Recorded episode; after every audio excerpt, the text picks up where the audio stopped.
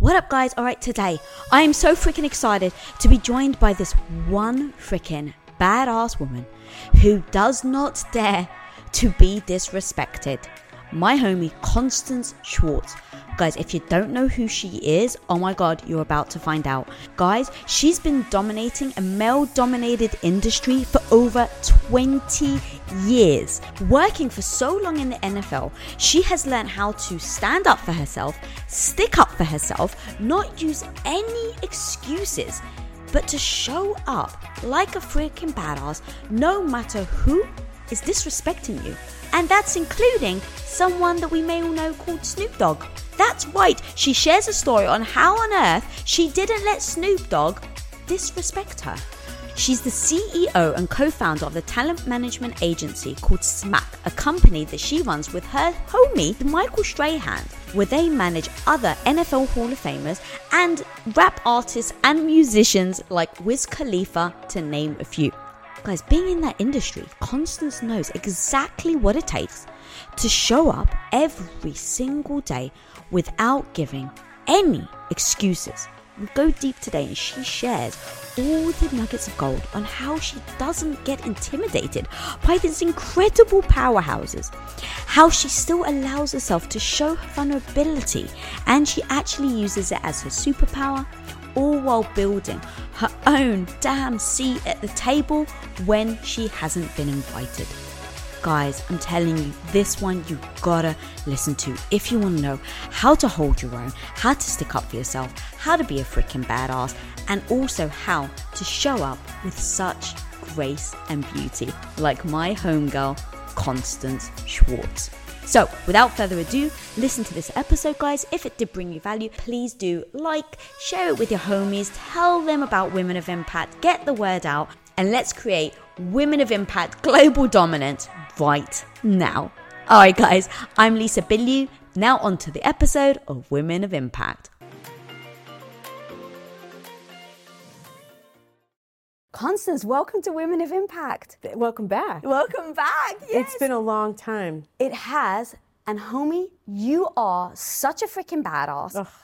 Honestly, I surround myself with a lot of amazing women. I'm very fortunate like that. But you, every time I think about a woman who can stand up for themselves, a woman that doesn't give excuses, a woman that doesn't allow someone to push them around, you're like at the top of that list.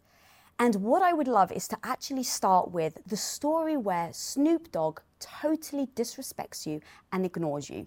Well, it wasn't just me, so I want to give him. I have to like just set the tone. It was it was a room uh, full of a lot of Hollywood type people. It was one of his first meetings at the company I was working at at the time, where he'd just become a client, and he was testing everybody, and that's really what it was. And he walks into this big like old kind of bankers type conference room with the big, you know, brown everything, and he had on a purple fur coat. I'll never forget this. And he sits at the head of the table and turns his back to everybody.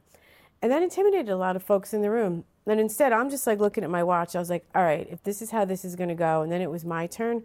So, like, the NFL slash Yonkers in me kicked in, and I just like banged on the table. And I was like, hey, I was like, over here. I'm like, you're busy, but so are we. And if you don't want to hear what we have to say, then that's cool. Like, let's go on with our day. And it was like a movie scene, like from The Godfather, where the chair slowly turns, and he was almost like, who's speaking to me like that? And he looked at me. And I looked at him, and we've been together ever since. a little more went into it, but it was just one of those, I think, defining moments for me, for him. And I think it was like two days later, a call went into my boss at the time, and they were like, We want the girl from the NFL running the team. And I was like, Wait a minute, I am not a manager, and this is not what you hired me to do. And they said, You are now. So you're on the road, go meet him in Reno, Nevada. In two days, you're picking him up and you're taking him to New York to go start uh, press for. It was either Starsky and Hutch or Soul Plane. That's how long ago this was. And I never forget, he did the Chappelle show. And I just remember sitting there in awe of both of them, just knowing I'm watching greatness. And here we are almost 20 years later, embarrassed to say, and he and I are producing a movie called The Underdogs for MGM and Amazon, and we're taking off for Atlanta to go knock out a, a two month uh, shoot, and it's my first feature film. So off I go. Okay, there's so much here because right now I don't know how aware you are of that moment potentially being a huge pivot. And it becomes these moments in so many of our lives where, in this moment of potential, like you even said, intimidation, it's freaking Snoop Dogg, right? so, in these moments, there are these moments where you can choose a path. And one is allowing your emotion to take over. Oh my God, he's so intimidating. I better stay quiet. That's how I will be accepted here is like sink into the background, don't rustle any feathers, you know, be in the shadows, and then I can keep hopefully working. And then there's other moments like you where you're like, no, I won't be intimidated. I won't allow this to affect how I show up and who I show up to be. And you lent into that. And as a result, to your point of what an amazing story that 20 years later, you're now producing just incredible stuff with him. But that moment, that moment of deciding, I will not be intimidated, I won't let somebody, and you even said the whole room. He wasn't just like that to you, it was to the whole room. Now, other people don't have that story now where they get to work with Snoop Dogg. They have the story about how once they were in a room with Snoop Dogg and he turned his back on them. But you have the story of he turned his back on me and I didn't let that stop me. Talk to me about that thing, that superpower of yours, because if we can help people at home who are listening right now to cultivate that mindset and that belief in themselves, homie, think about the knock on effect we can have with other incredible women. It's so true. And, and, you know, I hear it more and more from a lot of young women, but also just a lot of my peers in their 40s and 50s that are like, you have to keep speaking out and telling your truth because it's a movement. And I think you remember this, like you were probably the first podcast I ever came mm. on. So hmm. thank you for that because you got me out of my comfort zone. So I might sit here and, you know, be badass and, and tough, but we still all share the same insecurities. We still all share the same, you know, dilemmas. And so I always like to just make sure that it's not a general kind of just decision to make because you have to know the room but so much of it is instinctual and so much of it is i just don't give a fuck anymore. Like honestly like i've been in the background far too long which is my own fault and i'm going to say fault. Um, i blame myself because there was no one holding me back except myself and that's something that i think young women today probably don't have the same fears we do because of your book, because of your podcast, mm-hmm. like everything you're doing for young women. And if I can just help change the path of a couple, you know, women here and there, then I feel like being here with you today, it's done justice for myself and, and for those that come behind us and those that walk beside us. And I think that's an important note that we all have to address. But I'd love to sit here and tell you, well, you know, I've, I've taken these classes and I've done these studies.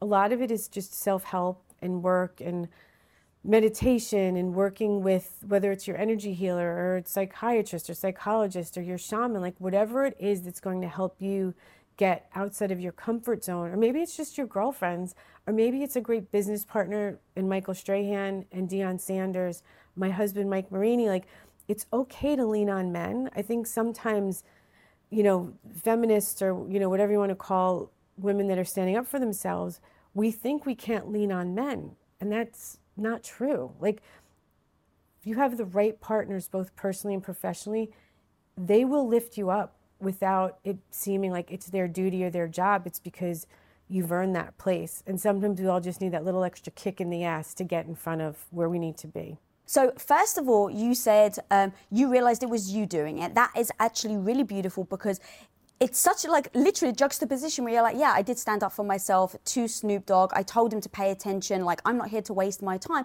Being that person. And yet, years later, you sit with me and you're nervous. You're, you know, it's, you said getting out of my mm. comfort zone. So I think that is beautiful. But yet, it's also confusing, right? To say, okay, you have if I'm going to be just so crude, you've got the balls to stand up for yourself here, and yet getting out of your comfort zone still makes you nervous. Oh, yeah. So, how do you process getting out of your comfort zone to go after that thing when it still makes you nervous? Because that's, that's the key, right? That people are listening to. It's like, well, if she can do it, I can do it too. But how?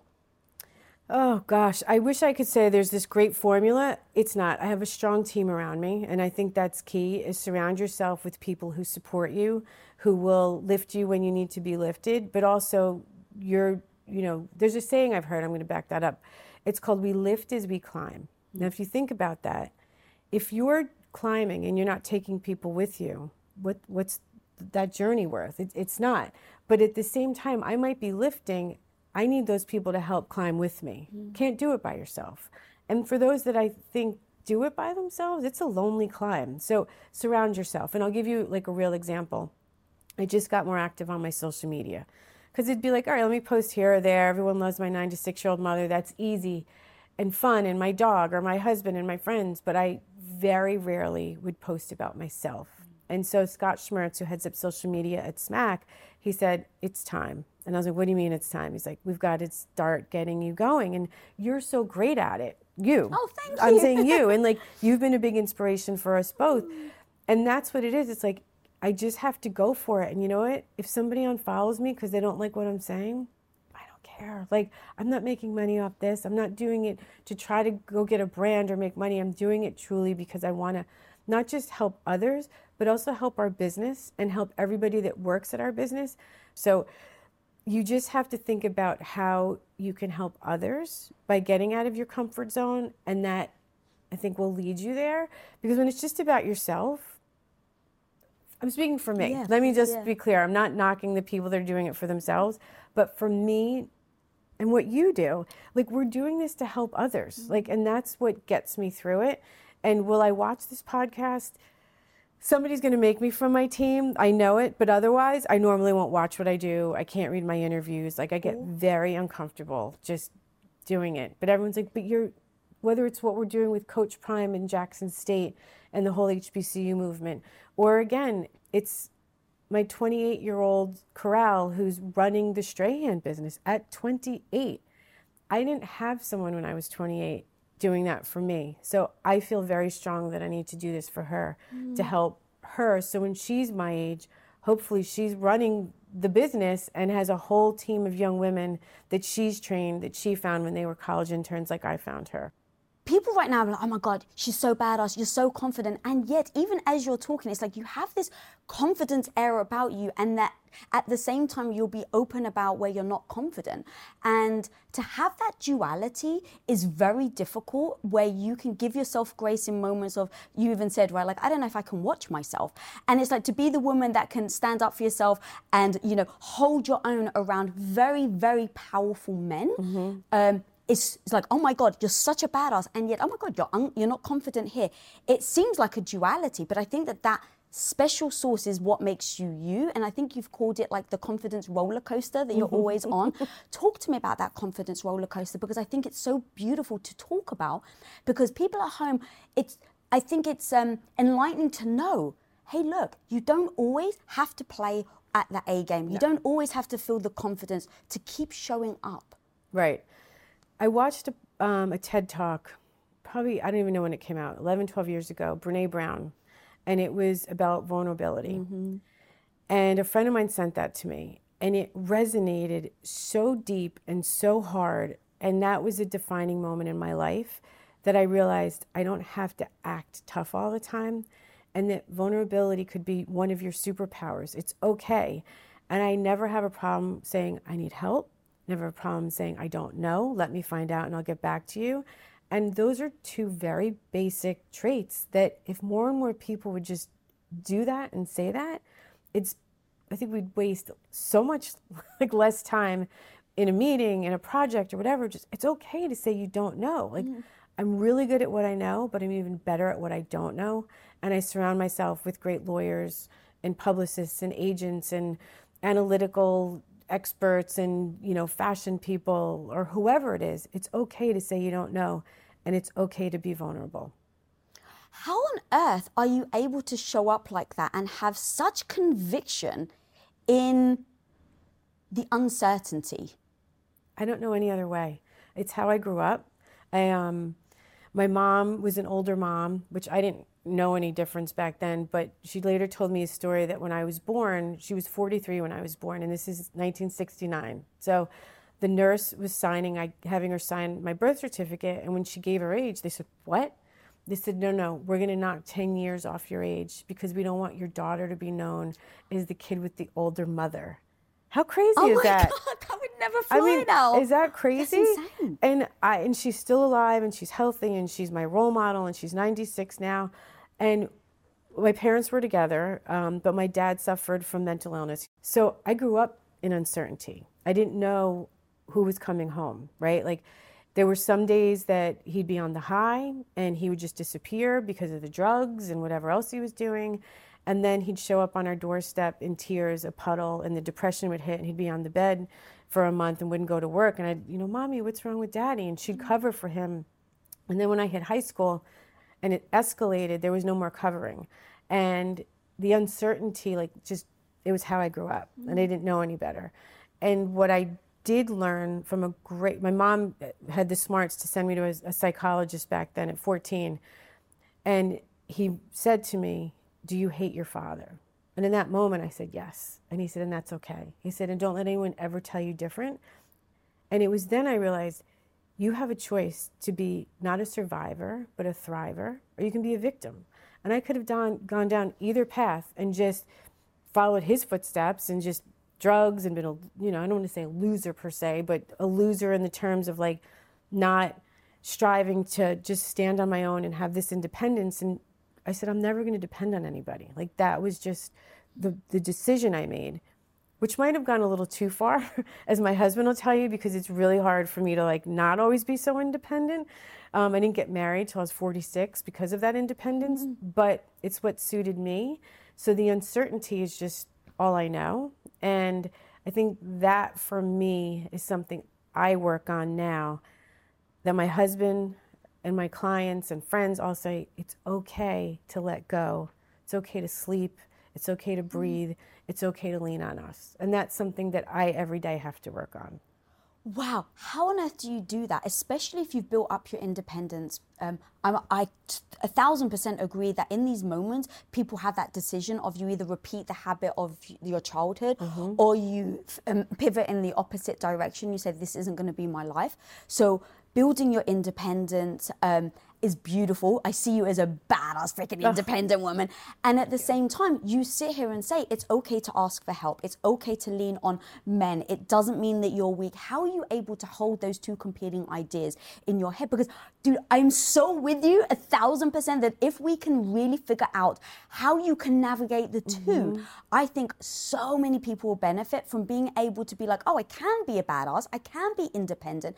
And yet, when I need the help, the right thing to do is to lean on the people around me, and that doesn't make me weak. You have to lose your ego. That's the very first thing. How the hell do you lose your ego? I, for me, yeah. it was whether it was, you know, the the boyfriend breakups where you have to. Uh, one of my best best guy friends, Todd Shamaria, uh, I'll never forget this. There was a heartbreak that I went through, and he said, "You don't care that this guy broke up with you. It's your ego." And I was like, damn, like, and I had to think about that. And I was like, he's right. Like, that was the wrong guy for me, but it was because he broke up with me. And it was in that moment I was like, going forward, is this real or is it about my ego? So it's just a life experience. And you need that friend that's going to just remind you of that. And I've used that with other friends where I mm-hmm. say, this isn't about you, it's about your ego. Now, the work ego, that one, especially when you have the celebrity partner that I have, and this isn't him at all, but it's a show we're producing comes out. Michael Strahan's SMAC Entertainment is producing. And for years, I just roll my eyes and let it go because it's like, it's not about me. It's about the business, it's about the show, it's about the company. But then we hired a PR firm and they're like, no, no, no, this is your company. These are your ideas. Yes, he's the celebrity and yes, he's the clickbait. But Michael's also the first one to always pull me into the picture close enough because he knows if he doesn't have his arm around me, they're going to cut me out. So it's mm. it's a great team member in that sense. But I had to come to terms with not making the most powerful woman in sports lists, not making this list in the Hollywood Reporter, not doing that, and just say it's not about the work I'm doing. That's my ego. It's not easy. I'm not going to sit here and pretend it didn't mm. hurt for a long time. But as our company grew and our businesses were taking off and our shows are getting nominated and we're doing more in the documentary space and we've got non-scripted you know follow shows coming out and working on this first feature film. I'm good.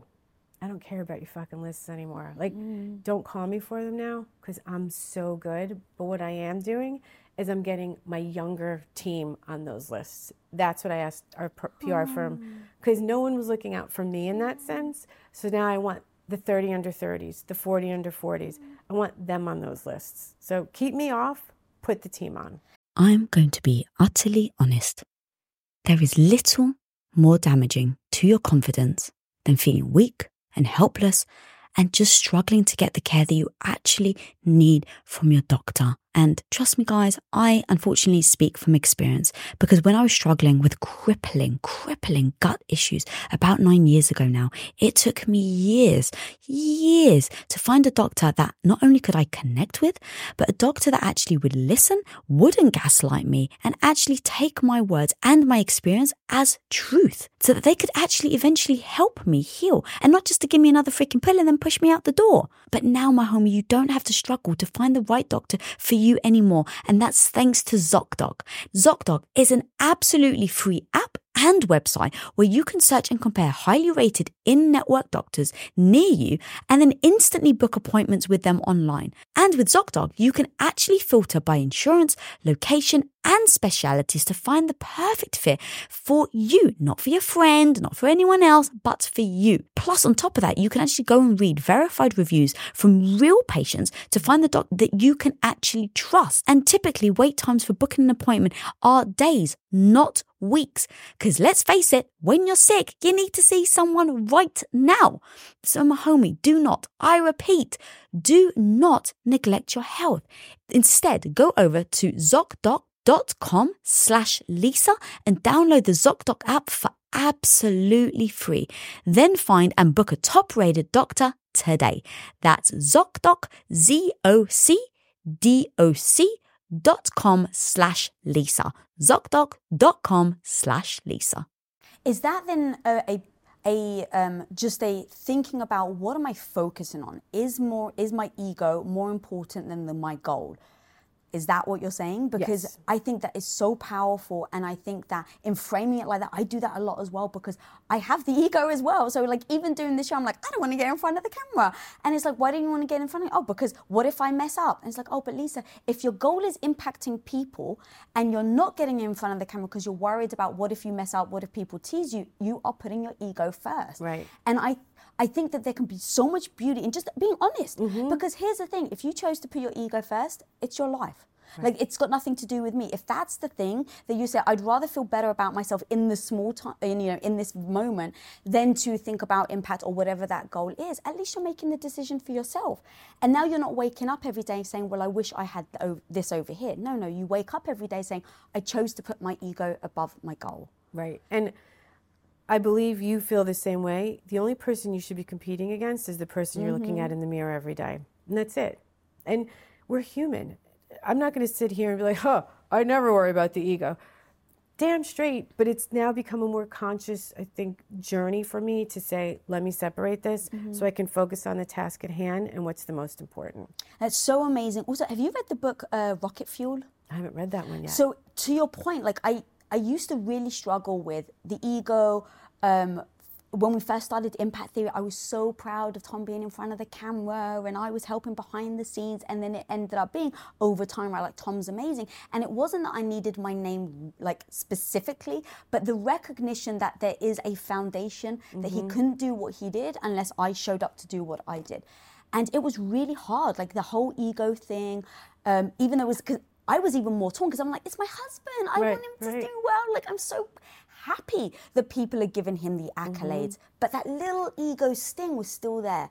And I read the book Rocket Fuel, and what it does is it breaks up. Look, you've got the rocket, the big shiny thing that everyone stares at, right? Michael Strahan, Tom Bilyeu, my husband, right? Like it's it's larger than life. Mm-hmm. Then you have the fuel. That if the fuel isn't there, the rocket doesn't do anything. The rocket doesn't move, the rocket doesn't progress, the rocket just stays there. So the fuel to the rocket is actually even more important or just as important. But no one cares about the damn fuel. right. So I realized I was the fuel, my husband was the big rocket, And actually, I need to find value in knowing how valuable the damn fuel is. Mm-hmm. Not have other people tell me how Right. important the fuel is, You but me know how important the fuel is. Um, I want to go something that you said earlier again Okay. about like you chose not to be the victim. That is so powerful. And yet it's so hard to do. Because sometimes when some things happen to you, you have every right to. You have every right to say, This really sucks. Why me? This shouldn't be the way life is. And yet, I've heard you say so many times, there is no room for shouldn't or it's not fair or if. No, no, it's when. It's how I show up. Is that a stacking stone mentality that you've done over the years? And then, if so, how do you start to keep, or how do you keep building on it so that it doesn't fracture when someone comes to try and like break it? people try to break it daily. I mean, let's be honest. Uh, it, it's I I said to Strahan or, or Coach Prime, you know, Erin Andrews, any of our our you know clients and friends. I just want to wake up one day and not fight. Every day there's a fight, whether it's a fight to get a return call, a fight to get a show on the air, a fight to get the announcement of the show that took us a year and a half to sell, a fight to get this product in the stores, a fight to say, why can't we get this category? Like, whatever it is, it's always a fight. And I don't, when I say fight, because I know everybody takes things so literal, I don't mean we're MFing people and we're yelling this. It's just, it's a constant battle to move the ball forward. Mm-hmm. And I believe that when you hit a certain level of whether it's your career or just how you operate, how you vibrate, that's what it's going to be. Because the minute I become complacent, I think you don't care anymore. Mm-hmm. So that's probably where I'm not going to be the victim comes into play. It's because I hold myself to that higher standard, which then energetically attracts the same like minded people. I'd like to think that everybody at SMAC and that's attached to us, you know, peripherally all vibrate at that same level, mm-hmm. that we're all trying to move the ball forward. And it's the outside factors that are trying to kind of intercept the ball, not to get too football term here, but that's what I know. And it's a struggle to just sometimes breathe and say it's not personal. And I think that's a big part of it. We always say show business isn't called family business, it's called show business. It's a business. And you have to take that step backwards and just remember this isn't personal and just recalibrate. And you're going to get knocked down a couple steps, but then tomorrow when I get up, I'm going to go that extra step to make sure that we're moving forward. And that also takes you into that, you know, realm of when is it okay to let something go?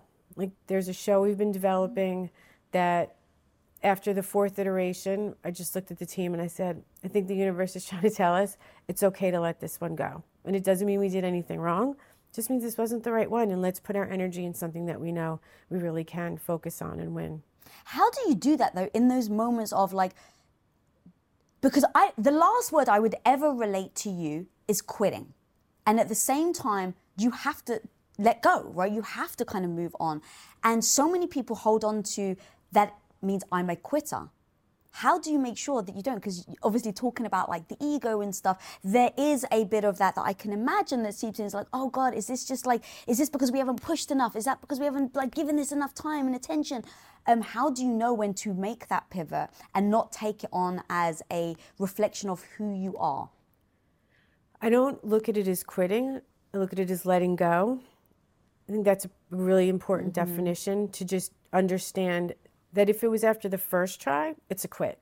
But if we've gone back and gone back to the drawing board and said, all right, let's shift this to try this, you know, let's shift to try that, and we keep sitting down and, and keep trying and keep trying, it's not quitting. It's knowing it's the wrong time, it's the wrong project, it's the wrong idea. Maybe we pick it back up in a year.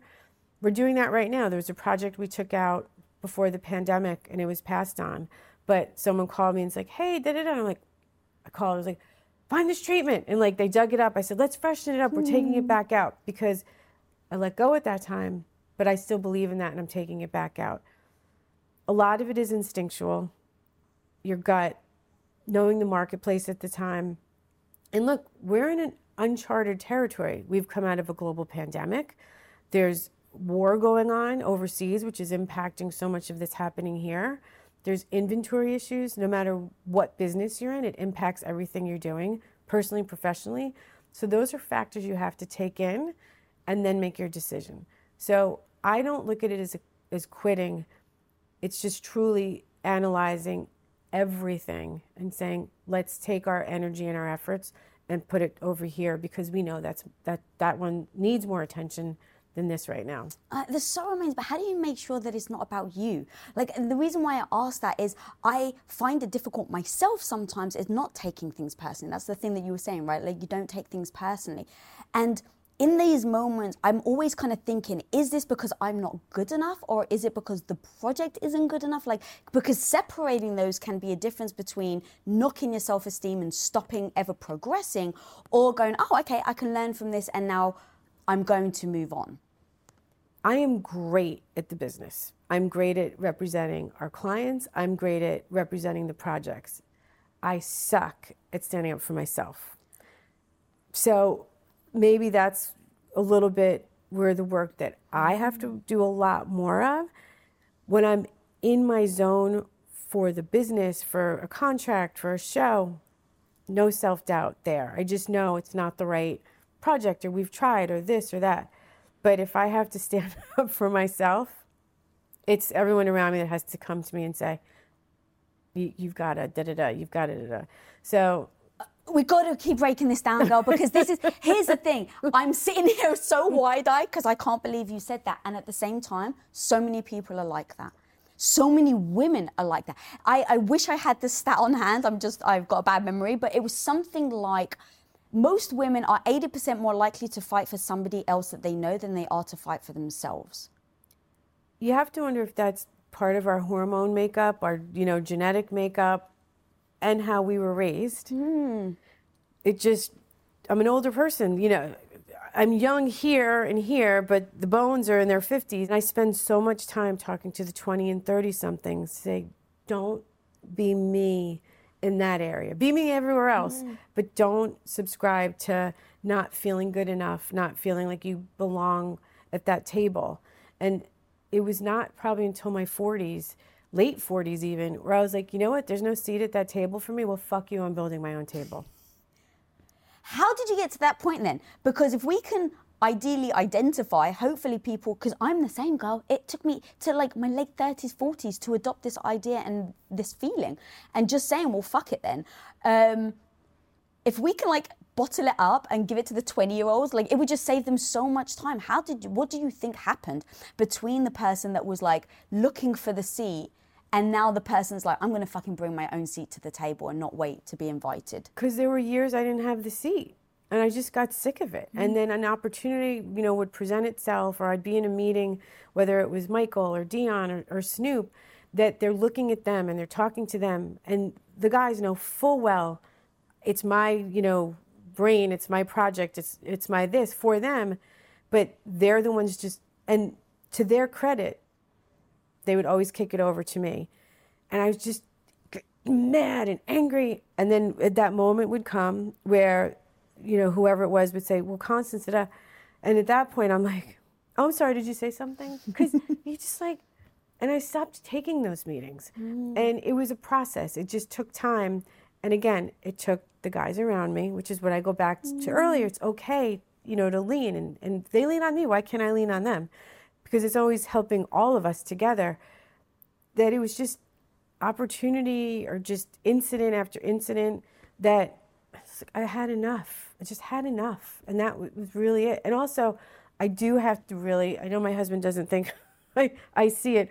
I have to shout him out because he supports me so much and really has just been there and and he and you know Mike, I mean he's a very masculine man very successful in his own right, who had this whole big life before me in a different way. And then coming into my life, he likes to say he's never thought he'd be so emasculated that his wife would have a bigger penis than him. But with that said, we both support each other. And it was new for me to have this man constantly lifting me up, picking me up off the floor because there were things that had happened, whether it was a lawsuit that just took everything out of me, emotionally and took a lot of my confidence out of me that he'd come home and I'd literally be laying on the floor crying. And he'd come home, he's like, You got this, you got this. And it was those moments that I learned I could trust somebody. Mm-hmm. And I'm not saying everybody needs a man. I don't want people to walk away like this is the finale of Sex in the City and like, I don't need a man. I don't need a partner. That's not what I'm saying. It was just for me at that right time, the right guy came along and he taught me to trust. And that was really, really important for me. I really want to drill d- deep here because there's nuance to everything you just said. Being a badass, being a woman who can be independent, hold her own in business meetings, not feel like now she has to, um, you know, kowtow to other people, like being able to lean on men. But when it comes to relationships, it really is a different ball game because the heart is involved. Did you and Mike ever have an issue in regards to what an alpha you are? How did you navigate that? Because a lot of people would be intimidated by it or feel like they have to dull their alpha to make their partner feel more val- valid, let's say. He knew what he was getting. I mean, that's just the bottom line. We were lucky. Uh, we were introduced by mutual friends, so we'd known of each other for years. So he was very mm. aware of my career and everything going on when we first started dating, I just started SMAC. So it wasn't easy for him or or for me, I guess in that sense, to get with somebody in your later years who's really starting over because it started the company from the kitchen table and you're mm-hmm. just grinding and grinding and hustling. There was always just an ease with us when we met which was different than every other guy I dated because they'd all act like, oh, it's so cool, you know, you manage Snoop or you're so cool you work with Coach or, or Deion or any of these, Tony Gonzalez, like all these Hall of Famers. But then once the time came that you're at dinner and 11 o'clock your phone's ringing, I'm like, I have to take it.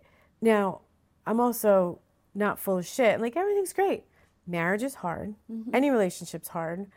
And it is especially hard when you have two successful career people and mine is a different world than the tech space or the finance space like hollywood sports it is it is different it is and we're not done at 6 p.m right like the phone's ringing all night it's gone you know so i have to learn boundaries i have to find the time to say okay we're going to go to a dinner tonight and i'm leave the phone in the purse i don't do a good job of it he says mm-hmm. he goes we go to bed at night i kiss the iphone good night i wake up i kiss the iphone good morning I've tried to get better. It's, again, a very hard work in progress for us both.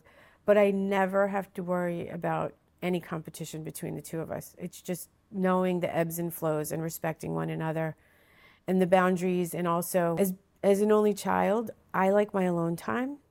I didn't have siblings I had to share a room with or, you know, talk to all the time. So that's another piece of it. There's on top of being a crazy workaholic, I do like to settle into my alone time. So it, it, it's a it's a constant work in progress. Uh, thank you for being that honest. And do you ever take that? Like, do you have to ever navigate your personality when you're around, when you go from business to personal? And what I mean by that is, for me, when I'm in business mode, you're dealing with a lot of problems. You said it earlier. It's like, oh my God, like shit hits the fan every two seconds, every which way you look. Um, and so when that happens to me, I have to toughen up. I have to, I, um, I don't want to say I dull my emotions, but I put my emotions aside so that I can try and be clear headed with business decisions. The problem is when I then go from like grind, don't take no shit, Lisa, have your own back, you got this, like, you know, you know the, the intense meetings that you end up getting in, and then you go home. And then I'm with my husband and he wants to be all soft and I'm just eh, ball and not. I've had the discussion with Tom where he's been like, you're, you're bringing your hardness into our relationship and now it's becoming a problem in our relationship. Have you ever had that? How do you navigate that? I was going to ask you for tips. It's, it's, it's really? hard. Yeah. How do you do it? I don't, I still don't know. It's, it's, as long as you're honest about it, you vocalize it, I think that's all you can, that's all you can do. It's, see the issue, address it, and work on it. Nobody's perfect. And I think anyone that pretends it's all perfect, they're full of shit, right? It's work, but it's work that I can't imagine living my life without him. So it's worth it. Mm. And for us, the pandemic actually brought us closer because we both traveled so much that on March 12th, you know, 2020, we hunkered down in our house out here. And for those two years, you know, you were together and it was just sort of like, there were moments, mm-hmm. right? But it was time that we never had together, mm. ever, ever in our relationship. So as awful as the pandemic was, that's something I'm forever going to be thankful for. Playing Rummikub, playing backgammon, walks when we were allowed to be outside, just those things really brought us closer together and really strengthened our relationship. Yeah, God. In, in those moments when you get tested, that's what makes you stronger.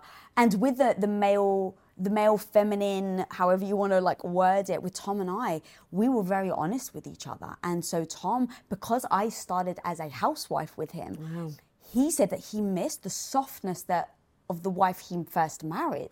And because I went into entrepreneurship and I had to develop grit because as we were building Quest, I was surrounded by 40 employees and let's say 70, 80% of them were ex-convicts. Because we were the companies like, we don't care, you know, what your background Which is is. a beautiful thing. Who do you show up to be? Are you willing mm-hmm. to work hard? And if so, we'll give you a chance. And so here I am in situations where I have to toughen the fuck up. Mm-hmm. Like, th- it, I have the choice. Let them push you around. Not that they deliberately are going to, but either let them do it or you toughen the fuck up. And so over time, I started to get harder. Just my personality got harder, and I wasn't taking any shit. And I was standing up for myself, and I wasn't allowing people to push me around. And I brought that home.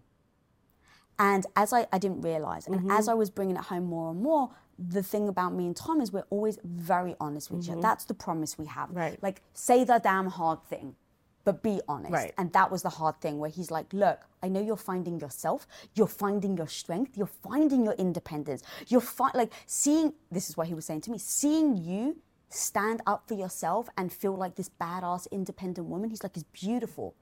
And at the same time, you're bringing so much of this hardness home. I miss the cuddly, warm, Right. you know, partner.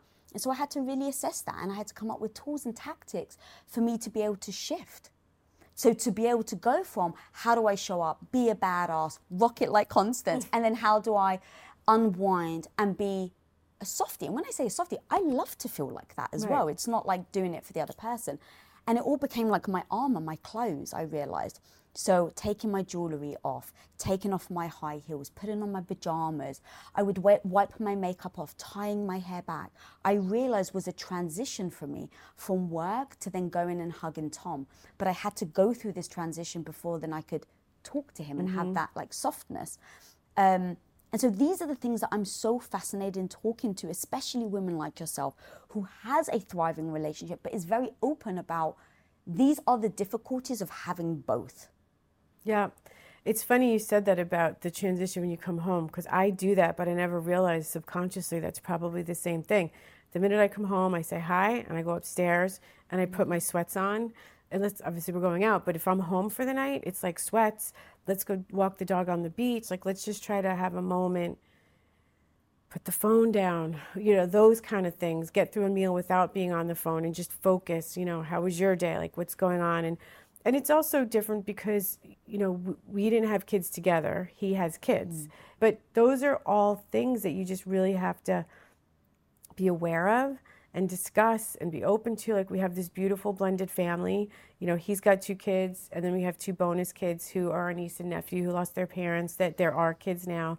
Tori's actually getting married which we're so excited about in the next few weeks. And it's a beautiful thing that it's people always say is it so hard that you didn't have kids? And I look at them and I say, I have kids. I might not have given birth to them, but I have these kids. I have my SMAC kids. I have the kids that worked with me, whether it was at the NFL, whether it was at the firm, that are now all going on and doing their own thing. That I look at them and I'm so proud of them. And I know it's a reflection of what I helped build a foundation for. And that all goes into this because there's enough room for all of them but at the end of the day, you've got to make room for your partner and you have to make room for yourself. What do they tell you on the airplane? In case of an emergency, put the oxygen mask on yourself first and then the other person. And we always forget that. And it's such a simple concept that put the oxygen mask on. How are you so open? That's beautiful. How are you so open to invite and change your life as you got older. Because this is one thing that I hear a lot from my audience is you know the one thing that I'm it's just a big fan of is like guys don't settle. Like you are a freaking amazing person and um, don't settle for anything less than the, what you deserve and that what someone's going to bring to the table as additive to you. Um, and so I'm really fascinated of, of, these like badass women like yourself, where it's like, what did you um, meet Mike and decide to have a full time, like a marriage later on in life because you chose not to settle? Like, what was that thing that you had later in life? And um, how are you comfortable enough to let someone in as you start to get um, as we get older, we get a little more dogmatic in how we think, how we show up, who we want to be. So, how are you able to actually let somebody in? Um, and not make a mistake, or maybe you did make a mistake earlier in life with being with the wrong partner. Oh gosh, I made tons of mistakes. Are you kidding? It was like the old kiss the frogs to find the prince. I kissed a lot of bad frogs. it was A, I didn't want to settle, and B, I was okay being by myself. That was always what it. You've always been okay with being by yourself. Always. Does that stem from being an only child? I think it stemmed from I mean, trauma is the first word that comes to mind, but I, it's not a word I like to use. I think it's the trauma of the way everything went down with my parents and mm-hmm. just, you know, with my dad just being so manic, just didn't know what was going to go on, that I was like, I'd rather be alone than ever be in a situation like this. Mm-hmm. And I fell into some bad relationships, unavailable people, and all the things. And then I just loved my career. You know, it's one of the things, it, it's not work if you love it. And that doesn't mean it didn't come without struggles, of course. I don't ever want to think like, oh, you had this like easy breezy, no, no, no, no, no, no, no. I don't want that, the message being taken away. But at the core of it, I always loved what I was doing overall. Yeah, there's day to day bullshit. So I was able to throw myself into it. And in my early 30s, when I moved to LA, I was traveling the world whether it was with Enrique Iglesias, you know, Kelly Clarkson, and then Snoop. I mean, I saw the world with him, and I'm so thankful to him for that. To have gone to Russia, which I know I will never go to again, mm-hmm. to see Australia, New Zealand, and Africa, and all these places while he was touring and giving his gift to the world, that I loved it. I was immersed in it. Yes, I dated here and there, but A, they weren't the right person. I knew it. Might have been fun at the time, but there was too much just like while I was building the business side of it, that when I got with Mike, I didn't think about who texted who, who's calling mm. who. You, when people would tell me when you know you know and you roll your eyes, you really know. it just was easy. And was that a big part of it because he kind of accept like he accepted who you were? Yes, yes, because it was. It, it, we laugh about it. We had this you know, whirlwind romance. We were long distance. But as the relationship started getting more and more serious, the people in my life were like, wait a minute, you have a serious boyfriend? What's going on here? And it was, all right, let's go out with Michael. Let's go out with Tony and Toby. Let's go out with Deion and Tracy. And then it was Snoop and Shantae. And I know it sounds like, oh, well, mm-hmm. you're just dropping famous people. And I don't mean to do that. These are core people in my world that were very, very protective of me because they were my friends before they were my clients. So that's why those are the names I'm, I'm choosing. Yes, there's all my college girlfriends and that crew, of course, like your ride or die. But from the friendship business side of it, Mike was like, I don't really give a fuck who they are or what they do. If these are your friends, these are your friends. And that for me was like, he's the one oh my, that's so beautiful. So many people that I know as they get older, they become more dogmatic about this is my life, and you know, it becomes harder for them to choose a partner because they're so picky. And then also the worry that you've built yourself up to be who you are today, right? Like when you're working on yourself and you're really working on your confidence and you're working on your career and you're working on not being a victim and you really do try and show up every day, there really does become that fear of like, is this person going to um, take me backwards? Am I going to accidentally give over to um, to them into this relationship and then lose myself. And so when I think about you and I think about your career and I think about your relationship and how beautiful you haven't lost yourself. And that's something that like is so powerful. Um, and very scary for a lot of women. And I know that so many people worry about that. They don't get into a relationship because they're worried that they're going to revert back to either who they were when they were younger or that the guy is going to impact how they see themselves and their confidence that they've built. Mm-hmm. I had those relationships and I realized this is not the right person. So it, it took a lot of mm. trial and error to get here. And there's something to be said. I'm not the same person that I was at 40, at 30, at 25. A lot of my friends married their college sweethearts, and that is a testament to them. I cannot even imagine being with that same person because I grew so differently. Mm-hmm. So the fact you can find somebody and grow together, it's it's so beautiful. And even though I got with Mike later in life, we're not the same couple we were when we started dating. We're better. And that's what every relationship should be. Whether you're guy, guy, girl, girl, or they, them, like you want to be with the right person that you can grow together, not apart. Mm. Mm. So true. Um, all right, I'm going to take us back to something you said earlier. Okay. And this is a bit of a touchy subject Uh-oh. that may rattle our audience up. I'm actually not sure. It's not a subject I've really spoken about yet. Okay. Um, so we talk about showing up, working freaking hard. Um, the the motto of your company is hustle, hustle, like you're broke. Hustle like you're broke. And I don't know if you've heard the recent, um, somewhat controversy around the phrase quietly quitting. Have you heard of this phrase? I literally saw it on, I think it was the Shade Room the other day. And here we go again. I'm probably going to rattle some cages. I don't understand this generation with the big resignation or whatever it was called, and now this this quiet quitting. What does everyone think is going to happen if we all decide not to work? That that's just what I don't understand. I grew up I started working at my mom's flower shop when I was in junior high school, maybe even younger than that, I can't remember, cutting thorns off roses. Think about that. That's like so symbolic, right? I never until I said that. That's so true. it's not like I wanted to be there, but I had to be there. Yeah. You were taught a work ethic. Like my grandfather on my mom's side came over on a boat from Greece through Ellis Island. My mom lived through the Depression. My dad worked at the transit authority, you know, 7 a.m. to 3 p.m., was a, a Korean War veteran and struggled with, with so much of that. But what they instilled in me, as, as did my whole family, you work and you give back. And whether it's to an organization that you have a connection to, or whether, you know, from my some of my family, it was the Greek church, you work and you give back and you're a contributing member to society.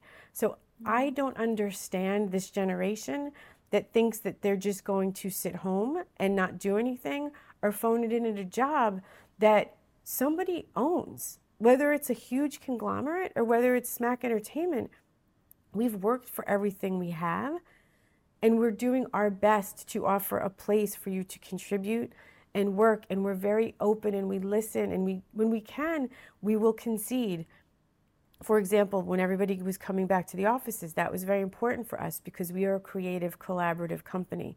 Working on a Zoom doesn't work for mm. us. And I said, I, I can respect your feelings. If you feel you need to go find another job where you can work from home, I will help you. But if you're going to work here, it is in these offices we are together. But the compromise, because Michael and I take pride in, in listening and trying to work together, is we let everybody work from home on Fridays. Mm. Is that something he and I want to be doing? No. But given the way the world is shifted, we're trying our best to compromise and get the most out of everybody. But this quietly quitting where you're phoning it in, I don't understand it. I just don't. Yeah. Look at me, I'm like digging in. No, I don't no, get it. Go, I want you. So here's the thing. So in case people are listening and not actually quite sure what quietly quitting is, there isn't like one succinct definition. Um, but I pulled a kind of just to kind of explain yes. it to the audience. Um, quietly quitting is about rejecting the notion that work has to take over one's life and that employees should go above and beyond what their job description entails. According to Metro, this can take many forms, including turning down projects based on interest, refu- intric like, no, I'm not interested in that. Sorry, don't want to do it. Um, refusing to answer work messages outside of work hours, or simply feeling less mentally and emotionally invested in the role. So, it is the antithesis to what I was brought up to do being Greek Orthodox like yourself, having a father that came from nothing, a tiny village in the mountains of Cyprus where his toilet was a hole in the floor. That is my father. That is the, literally the next generation. Mm-hmm. So growing up, my dad always taught me, and he went from that to moved to England, taught himself, and ended up running one of the largest oil tanking shipping companies. Yes. And so, yeah, so, yeah. and so he literally said to me, growing up every day, do not expect anything to be given to you. If you want anything, you have to be willing to work harder. Period. If you don't work hard, you don't deserve it. And so, having that idea, having that mentality, I've worked very hard in my life. Now, look, at the same time, I recognize where working hard can event it can be detrimental to your um, your health, right? So where is that fine line? And I feel like we're on this pendulum where we went really hard one way and now we've swung so hard in the other way that it is not only detrimental to how people show up, but I really do worry as women where we fought so damn hard to get equality, to be seen in the same light of like, what do I bring to the table? And now maybe we're encouraging them to like put your foot off the pedal, like to, to just not do much, to expect things. And I'm really freaking worried about it. And I was like, Constance, we got to talk about it, homie, because like I'm really worried about where this leads to people's mental state of what they think, um, how they can show up and how to be a badass. Like if you just expect to be tough without putting in the work. I contribute a lot of this to everybody wins a participation trophy. I, I, it's you. When I played sports as a kid, you win or you lose. The winners got a trophy, and the losers, okay, next year. But this generation, I see friends' kids or the grandkids or whatever. Everybody got a trophy. Why? Why? How does that prepare you for life? Mm-hmm. And I, I want to address one thing that you brought up. I don't want anybody working themselves to get sick. So that's not what we're talking mm-hmm. about. But we've created an environment, whether it's at our office or you know people that we work with or the partnerships we have, where I like to think you're offered the benefits or the salary or just the learning and the culture that you want to exceed and you want to be a part of it. If I ever said to a boss, that project doesn't interest me, bye. Like, there's no such thing. So I'm trying hard to be understanding but at the same time, there's a business to run. And without the business running, the money doesn't come in. Mm-hmm. And if the money doesn't come in, not only can we not pay people, but we can't give them raises or bonuses. So I just don't know where this disconnect is that people don't understand that if you don't show up and show out, what do you think is going to happen? Seriously, like, what do you think is going to happen? I talk about it all the time Erin Andrews, who's a client, a partner, and most importantly, a friend, we started Wear by Erin Andrews together. Which is the jacket that I'm wearing. Literally, you took this off your back and gave it to me before we got on set. How this It matches your outfit so much better. but we are a startup, and we are tiny, but we're mighty, and we grind and we hustle. And we just announced that we have our women's sports line announced with uh, Major League Baseball this summer, that doesn't come to us. No one's calling us saying, hey, here's the league. No, we have to fight for it. And Erin might be on camera, but off camera, she's a badass. She is showing up at these NFL stadiums with bags of clothes, and she sees fans in the stands that they're screaming for her, and she's handing product out. She's doing whatever it takes, as is everyone on our team, to build this tiny female owned business mm. that yes, there are people that are giving us an opportunity, like Michael Rubin at Fanatics, the sports leagues are.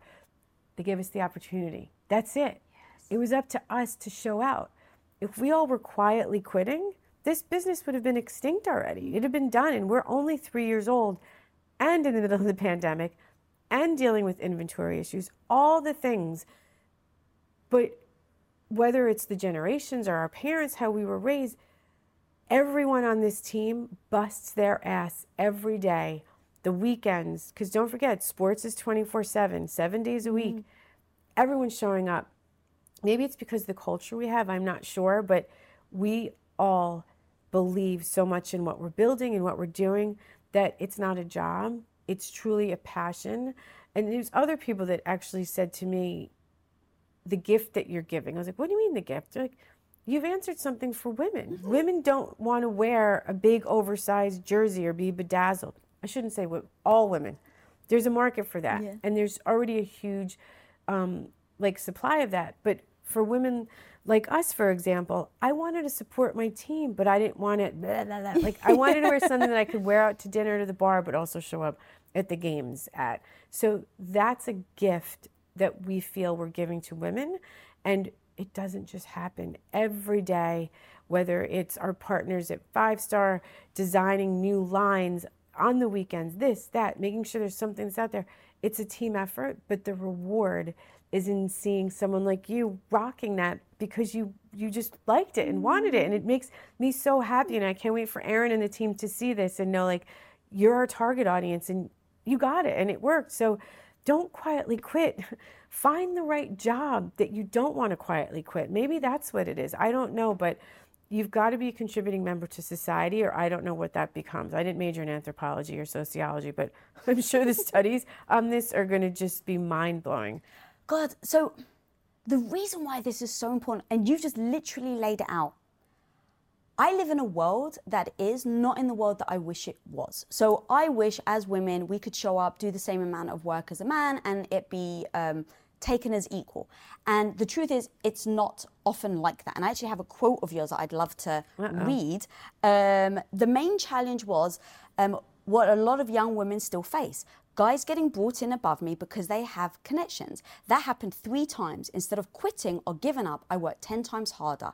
It put the battery in my back. So if now you have to show up to work 10 times harder, and now the message out there is quietly quit, go, I'm fucking petrified. petrified. Petrified.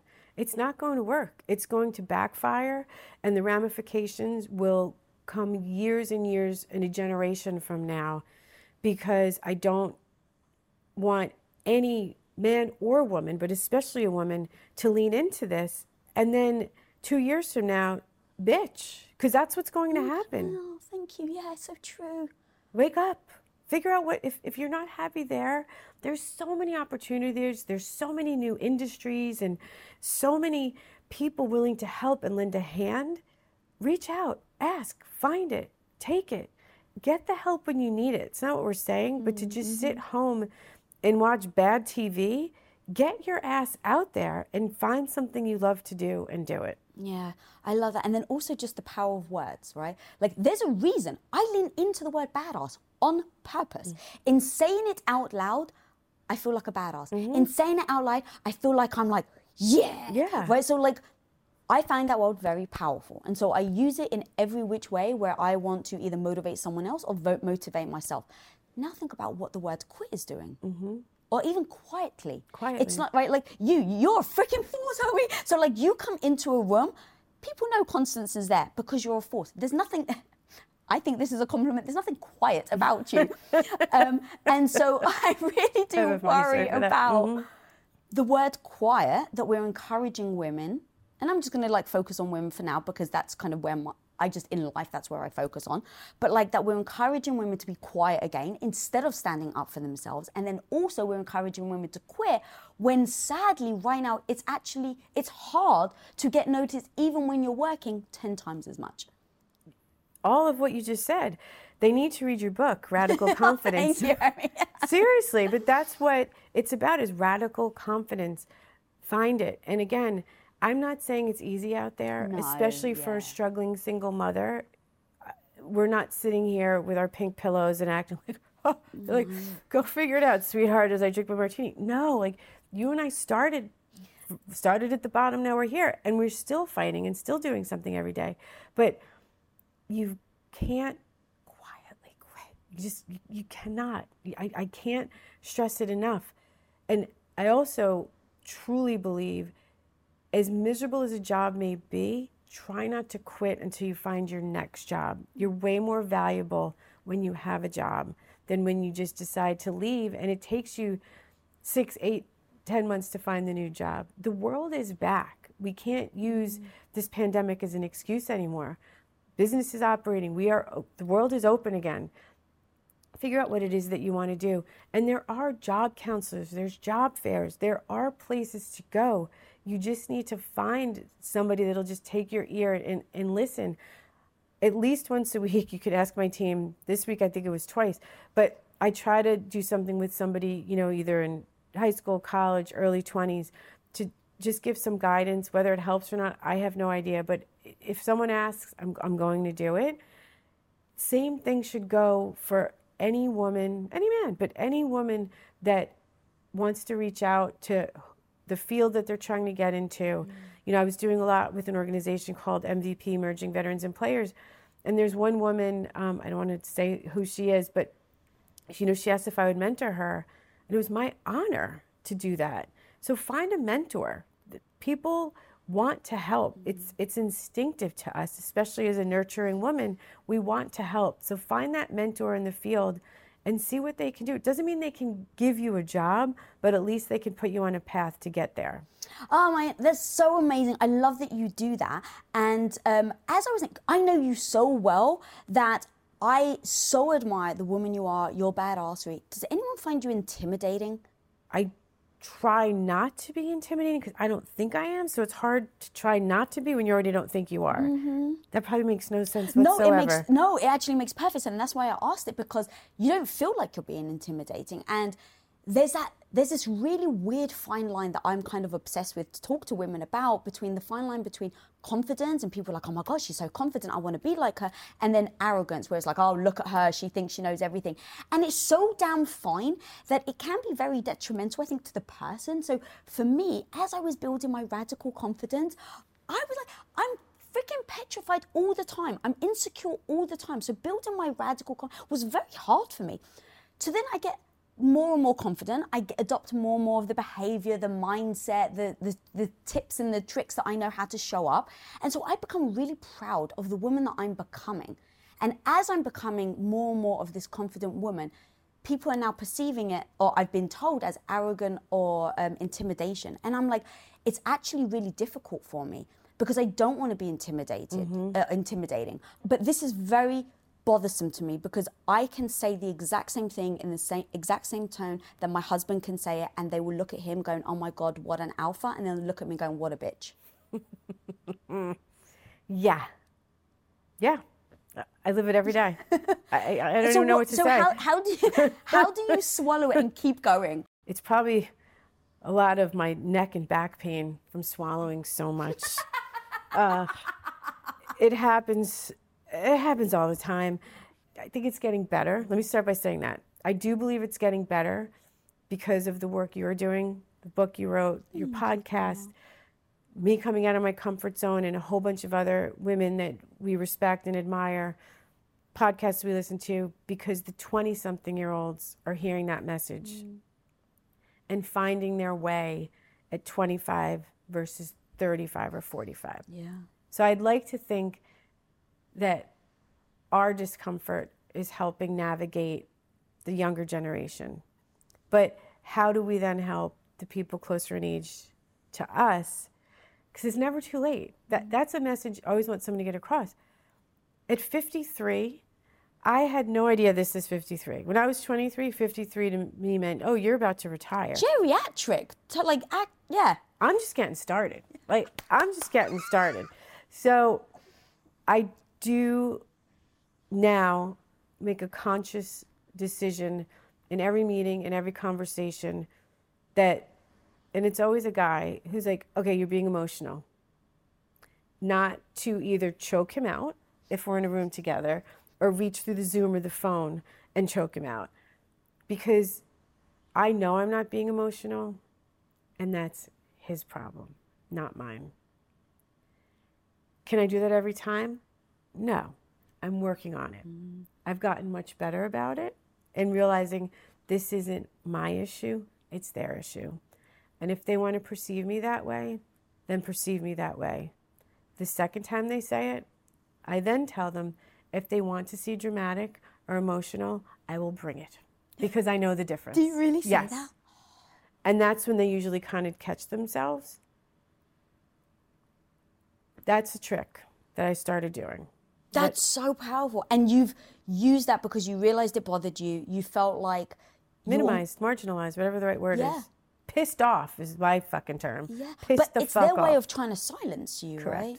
And obviously, then when you feel silenced, like you almost pro- like at least for me i kind of process it because i'm like i really want to defend myself now but then even in defending myself they'll be like oh see see i told you she was emotional and you're like bring the next It's it's ridiculous. so i love having a strategy like that Mm-hmm. because in those moments i need something to go back to so i don't bring my I don't get overly emotional. Like I need a, a like a Like a line, trigger. like Mhm. a trigger. Yeah, like a line. Like okay, when when he triggers this, or maybe even she, when they trigger Right. this, repeat this line. Right. Um, because I think that using that is a real cop out. Like oh, you're just being sensitive. Like it is a cop out for someone to throw at you.